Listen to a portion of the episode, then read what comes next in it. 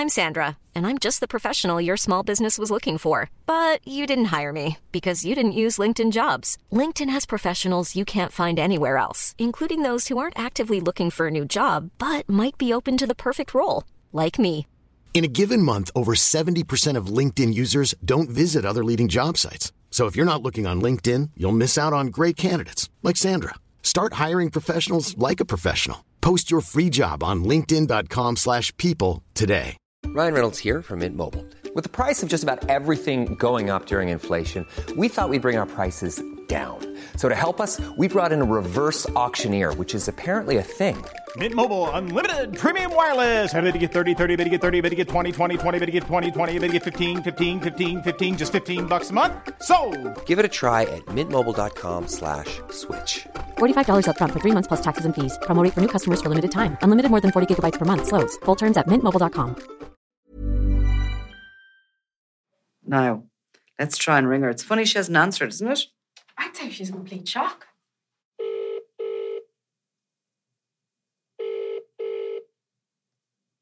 Hi, Nicola. Hello. Hi, Juliana. Hi. How are you doing? Um, to be honest with you, I'm doing a little better now, Nicola. I got an awful shock, I'll be honest with you. Did you? Um, I did. I, I thought it would be manslaughter. I wasn't hoping for it, Nicola, but I thought it would be. Yeah. Yeah. Is Clodagh there with the... Claude is here, I'm yeah. here. Hi, Clodagh. Thank you for everything. No problem. How are you feeling? Are you okay? I got sick as a dog, vomited my heart up. I, I'll be honest with you, I, I got more of a shock than I imagined I would, you know? Yeah. There's mixed emotions there for you. He is your brother. Yeah, you said that he was very upset. Yeah. Tears in his eyes, crying kind of um, after the verdict was read. Yeah. Was very upset waiting for them to come back for sentencing. But then I look over a couple of minutes later and he's actually laughing and shaking hands with the kind of a bravado handshake with the defence team. Yeah. So kind of moved on from it very quickly. He'll be focused on his appeal, you can be guaranteed. Yeah, I was going to ask you that. Did they mention that there's going to be an appeal? I, it was hinted at. Uh, the defence asked if the if he could have his application for, I assume, leave for legal aid to be extended in the matter in the case that things went further. So I assume that means he's planning to appeal. And do you know he didn't stand up and give evidence himself? No, No, he didn't. He didn't say anything. that surprised me. Do you feel sorry for him, Juliana? Uh, no, no. My biggest fear was that he he somehow get away with it. Yeah. That was my biggest fear. Uh, no, uh, like my feeling is like you you do the crime, then you have to do the time. That's that's my feeling. Mhm. Yeah. I know what a vicious person he is. I've lived with it, you see, all my life. I know what a manipulator he is. But Mm. he's an evil bastard, like, he, he really is as evil as you can get. You see, tis the vulnerability of this lady, Nora Sheehan, that he plays on, and then you have the vulnerability of my mother, who was in a wheelchair Mm. and the other women that he was convicted of assaulting, the Mhm. vulnerability of all those women. See, he couldn't beat his way out of the paper bag. He's a coward. Mm. Yeah. He's an absolute coward. But um, no, I don't have. I don't feel sorry for him at all. There's nothing to celebrate here. There's no winners, really. There certainly is not. There certainly is not. I I saw it on television where the, the inspector stood on the steps and spoke, you know, the Garda, and spoke about the family, Mm. Nora Sheehan's family. I'm glad for them that she's over, that they got justice. I feel very happy about that. Mm. I feel really content knowing that they're going away from the court today and they know he's being locked up. I cried for them today. I Mm. did. I cried enough for him. I cried for them because now, now they can lay their mother to rest and they can say, "Man, we have justice here today, girl." Mm. Yeah. And they did. They did. They got justice for the poor woman today, you know. They And there's did. justice too for the other people that he attacked. I mean, it's horrific when you think about it, you know, what he has done to so many people. Oh, God. Listen, I don't want to get up there because my head's killing me, Nicola. Well, look, go on and we'll talk tomorrow. All right, sweetheart. Okay. Mind yourself, all right? I will, love, I will. It's just as you said, it's the price, it's the shock. It is. deal. That's all it is, yeah. Mm. Bye, Claude. Thanks. Thanks, Bye-bye. See ya.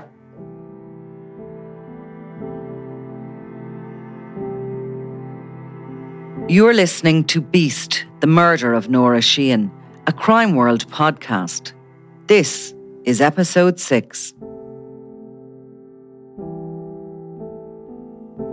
Do you sort of feel a week on about his jailing for life? You were very sort of, sort of in slight disbelief, I would have thought. Uh, I don't know, disbelief. I was shocked. I don't know why I was shocked, but I was shocked.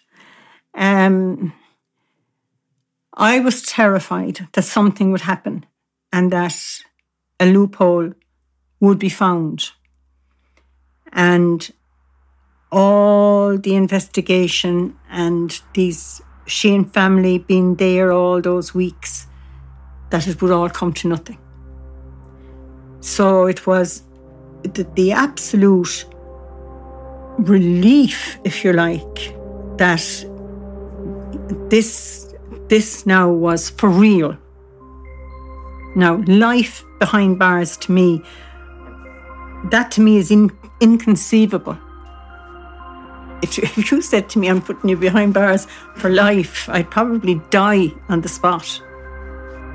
To me, that would be inconceivable. Me too. But to know that you have a brother that's now in prison and will die in that prison, I find that pretty awesome now. I really do. I, I really do. I'm happy that my mother and father are not around to witness it. I'm happy for that. You don't feel any happiness that he's where he is. I'm not sad about where he is. I'm not sad about where he is. I'm delighted he's off the streets. I am. Mm. I'm delighted. I'm very sad that he didn't have the balls to apologise to the Sheehan family or even to the court for what it's cost the Irish taxpayer to have all that drama. There was three weeks of the pre-court and then there was another three weeks of this. So there was six odd weeks like you know of i remember when he was first arrested he was covered up with a hat and a mask all over his face and all you see were his eyes the first day at court Do you mean this time round? yeah. The first day at court, he wore that. All of a sudden, the hat came off, the mask came off. And he didn't give two hoots about nobody who photographed him. It was a case of the notoriety was starting now, and he stood and he he didn't care. He didn't care.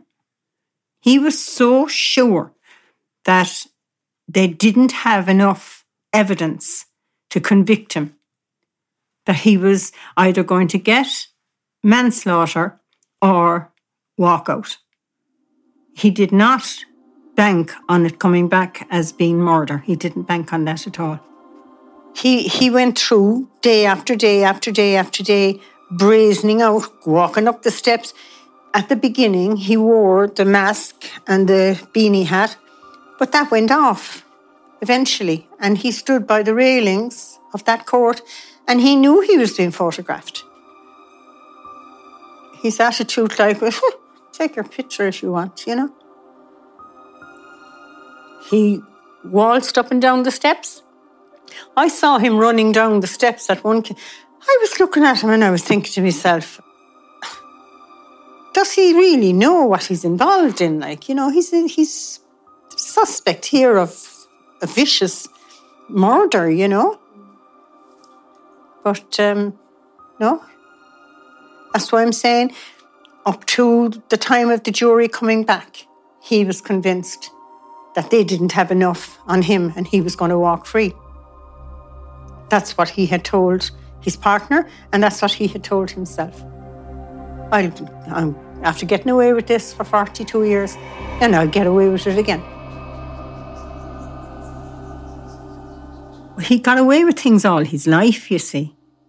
He was either bought out of things or got away with it, or that bravado was always there. You know, he was cocksure he was going to walk. But I get the sense from you don't feel any sort of satisfaction. You're sort of happy he's off the streets and he can't hurt anybody else, but you don't feel sort of happy that he is still your brother and he is facing the rest of his life behind bars.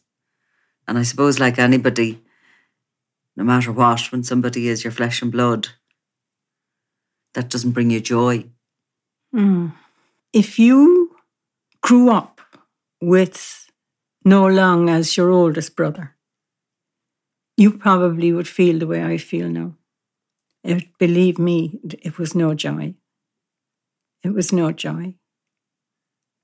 And there's the old old saying, you know, if you do the crime, you must do the time. The one thing the family of the Sheehan said was he has lived these 40 years, his life.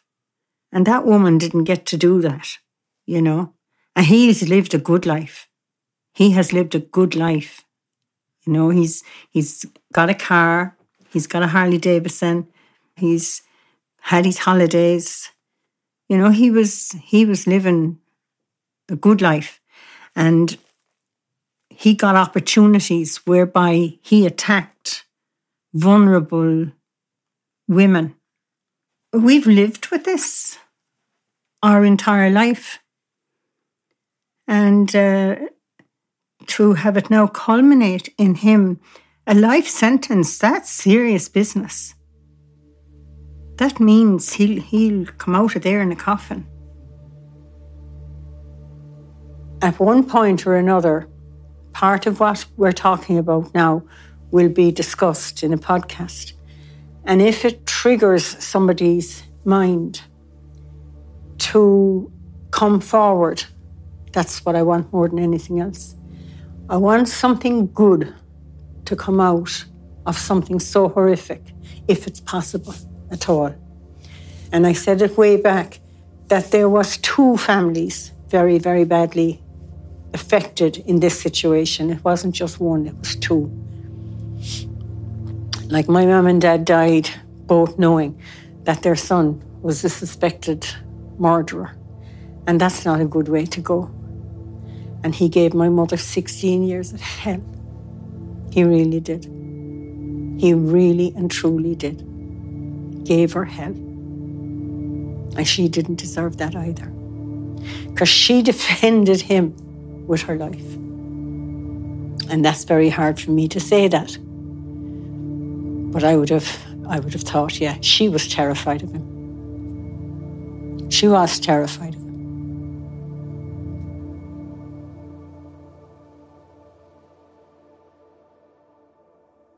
And he is a dangerous person.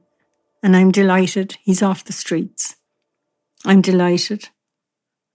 I really am. And the the the reign of, of terror is is over. It's it's taken a long time to bring him down.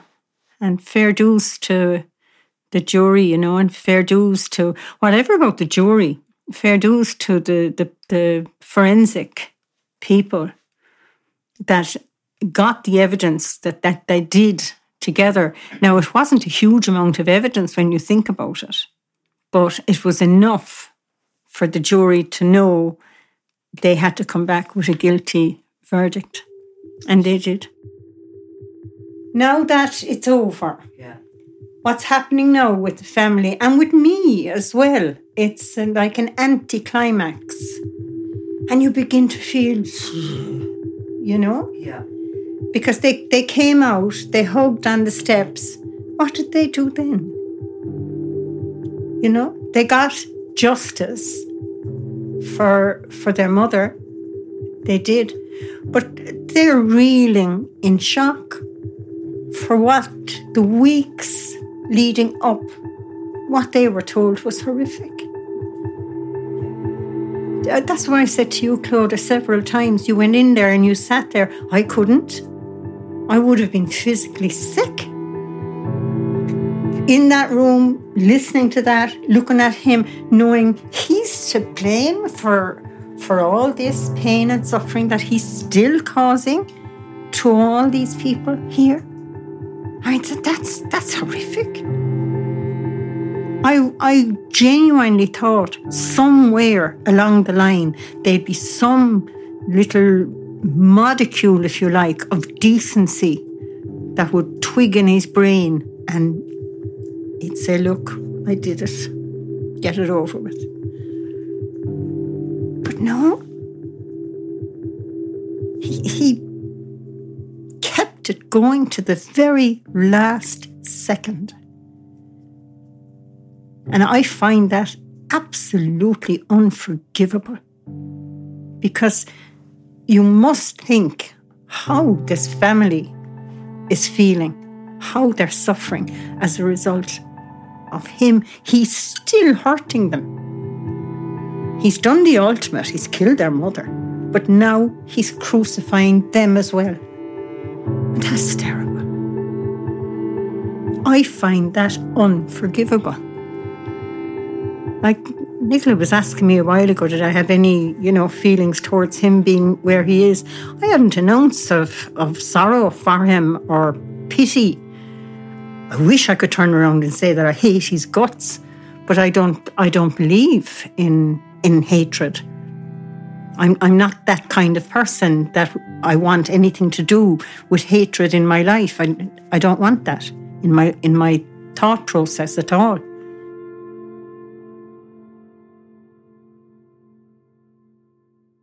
You know, I shudder to think he's going to die one of these days. He's got to meet his maker. He's got to meet God. Do you know he's going to hell? I said it to you. I hope he lives the longest life possible. Let it be 110 years old, and that he will remember to the day he dies all that had happened leading up to the court case and the conviction for murder, and his freedom being taken away from him. Because that is going to crucify him more than anything else. I did say that he wouldn't be able to hurt anybody else again, but leaving that to one side, the fact that his liberty is gone is the worst possible thing you can do to Noel Long. The worst. You couldn't do any worse than that. But at the end of the day, you know, the most important the most important thing is to try and the way I see it anyway, to try and bring some relief, if it's at all possible, to that uh, to all the families, really, you know. Yeah. And and kind of bring some finality to it so that we can kind of all move on. In 2012, I had written about the murder of Nora Sheehan and had tracked down Noel Long to his home in Cork. As I mentioned earlier, I asked him, did he kill her? And was he aware that he remained the only suspect in her murder? He wasn't in much mood to talk, but we ran the story anyway, along with a picture of him. A few days later, I'd received an email. Dear Miss Tallant, I'm emailing you to thank you and your paper for your extensive coverage of my grandmother's murder in the Sunday World today, although it is very upsetting to read. I hope your work will aid the Gardaí in bringing to justice the man who we all know savaged and murdered my nana. Thanking you sincerely, Mark E. Sheehan. As the trial of Noel Long got underway, I remembered Mark and his email, and I went back to search for his address. Hi, Mark. My name is Nicola Tallant, and I'm a journalist with the Sunday World. You wrote to me some years ago when I did an article on your grandmother, Nora Sheehan. I'm hoping to talk to yourself or somebody from your family who may be a spokesperson. I'm currently making a podcast on the case, and Juliana Moore Watkins, who is a sister of Noel Long, would like to meet with your family to let them know that her sympathies are with you all and that she does not support her brother. I have known her for a number of years, and she is a very kind and generous person, and has always had your family at the centre of her thoughts. All the best, Mark. I hope to hear from you. Oh, Jesus, Mary and Joseph, what am I going to do? Now, Hello. this is Mark. Hi. Juliana. Hi. Okay. Thank you for coming. That's not. It's good to see you. It's good to see you. Thank you. Thank you. You Sit down. there, Sit Mark. down. Sit down beside her there and I'll make you a cup of tea. Yeah. So, you must have been really shocked when you were told, were you then, when you were 15? That's, that's, I remember that. Yeah. You had no idea other than your grandfather died of a broken heart. That was it. That, that's all. my- That's all my grandfather would ever tell me about my other, my other grandparents. Because I'd always ask about my other grandparents. Because most of the other kids had two granddads and two nans. And- But that's all he'd ever say. Like, oh, your grandfather died of a broken heart, and he fought me off. And like, like I said, the one that we were at, uh, we were at training in Colleen, the gym Colleen. And my friend Trevor pointed out, he said, that's one of your man Longswin's there. And I didn't know who he was talking about. Mm. So I came home and asked my grandfather then, and he said, you better go and talk to your uncle. And did he fill you in then on what was Well, he told me what happened, but he didn't give me the, the details? yeah. Yeah, but I mean, you were only 15. Mm. I was a wild 15, you know. Mm. I can only imagine the anger that I would feel if I heard that. Kind of hit home twice as hard for me, you see, because my mother was in an abusive relationship when I was young. Right. and I was witnessed a lot of domestic violence.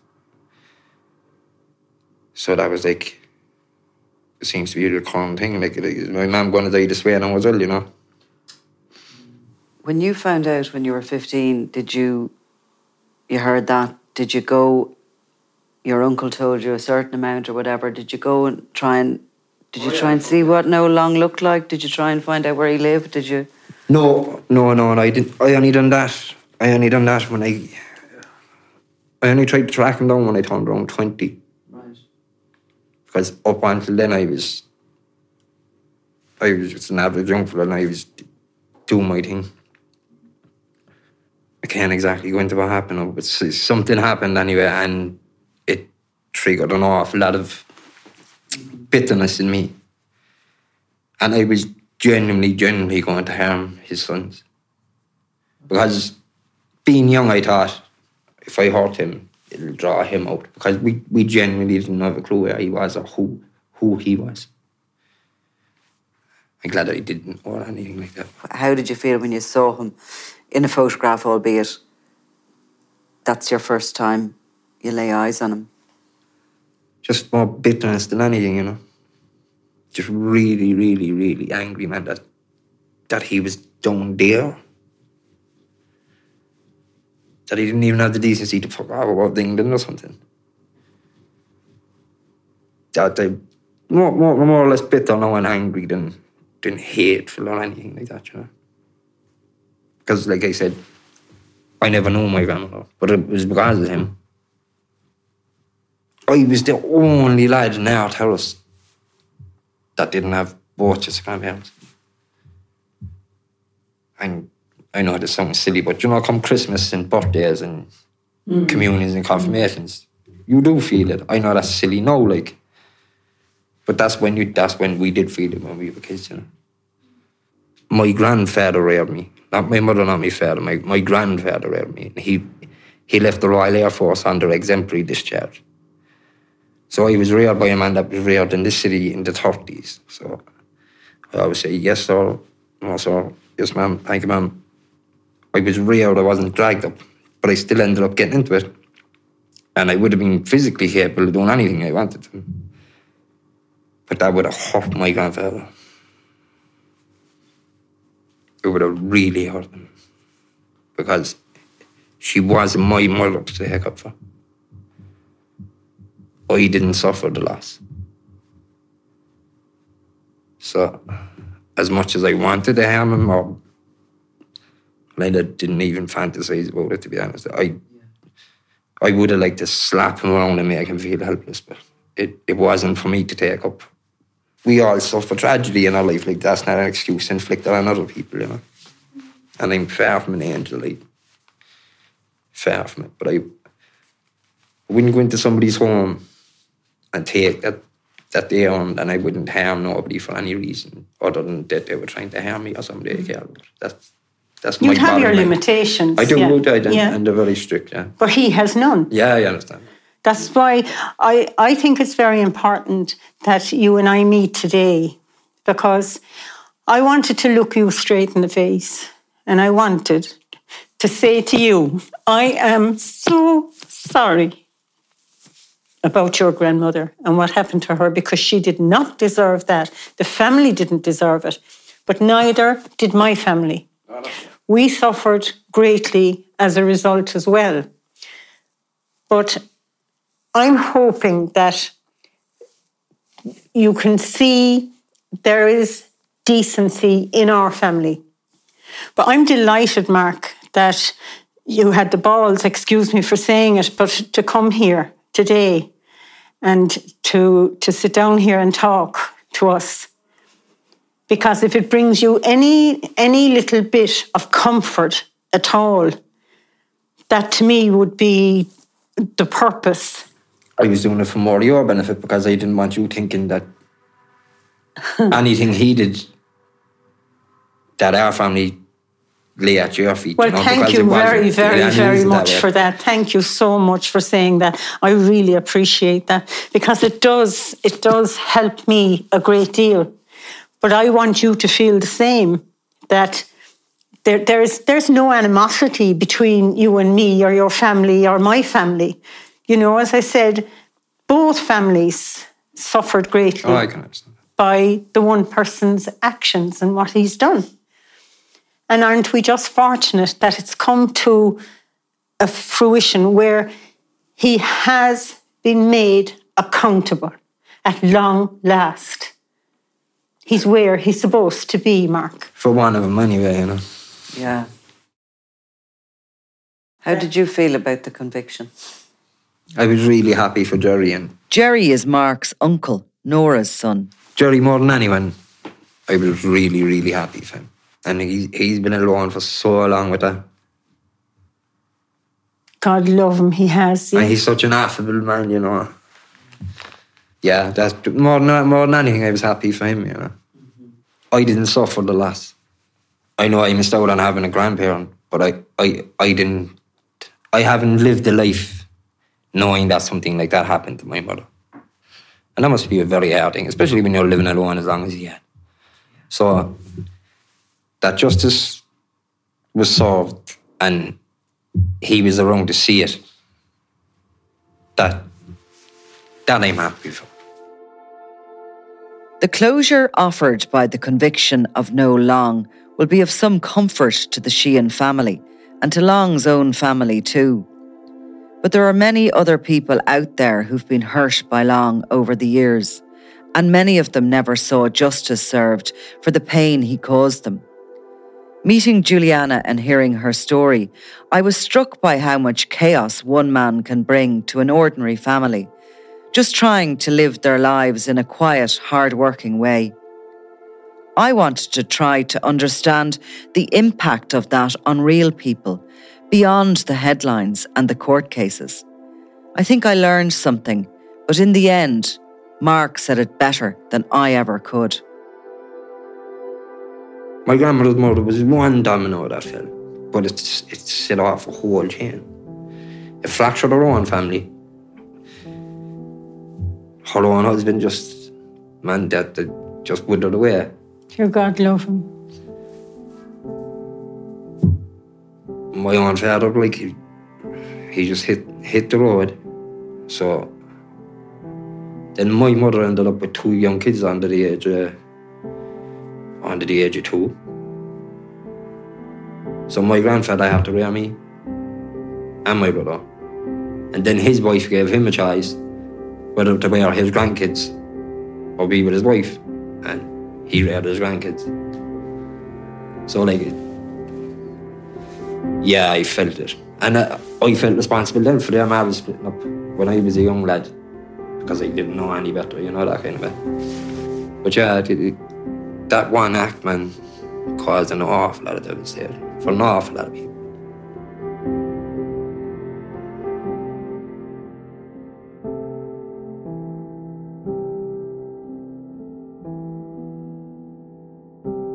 You've been listening to Beast, the murder of Nora Sheehan, a Crime World podcast presented by me, Nicola Tallant, and produced by Ian Mullaney and Claude Amini. This podcast is part of the ACAST Creator Network.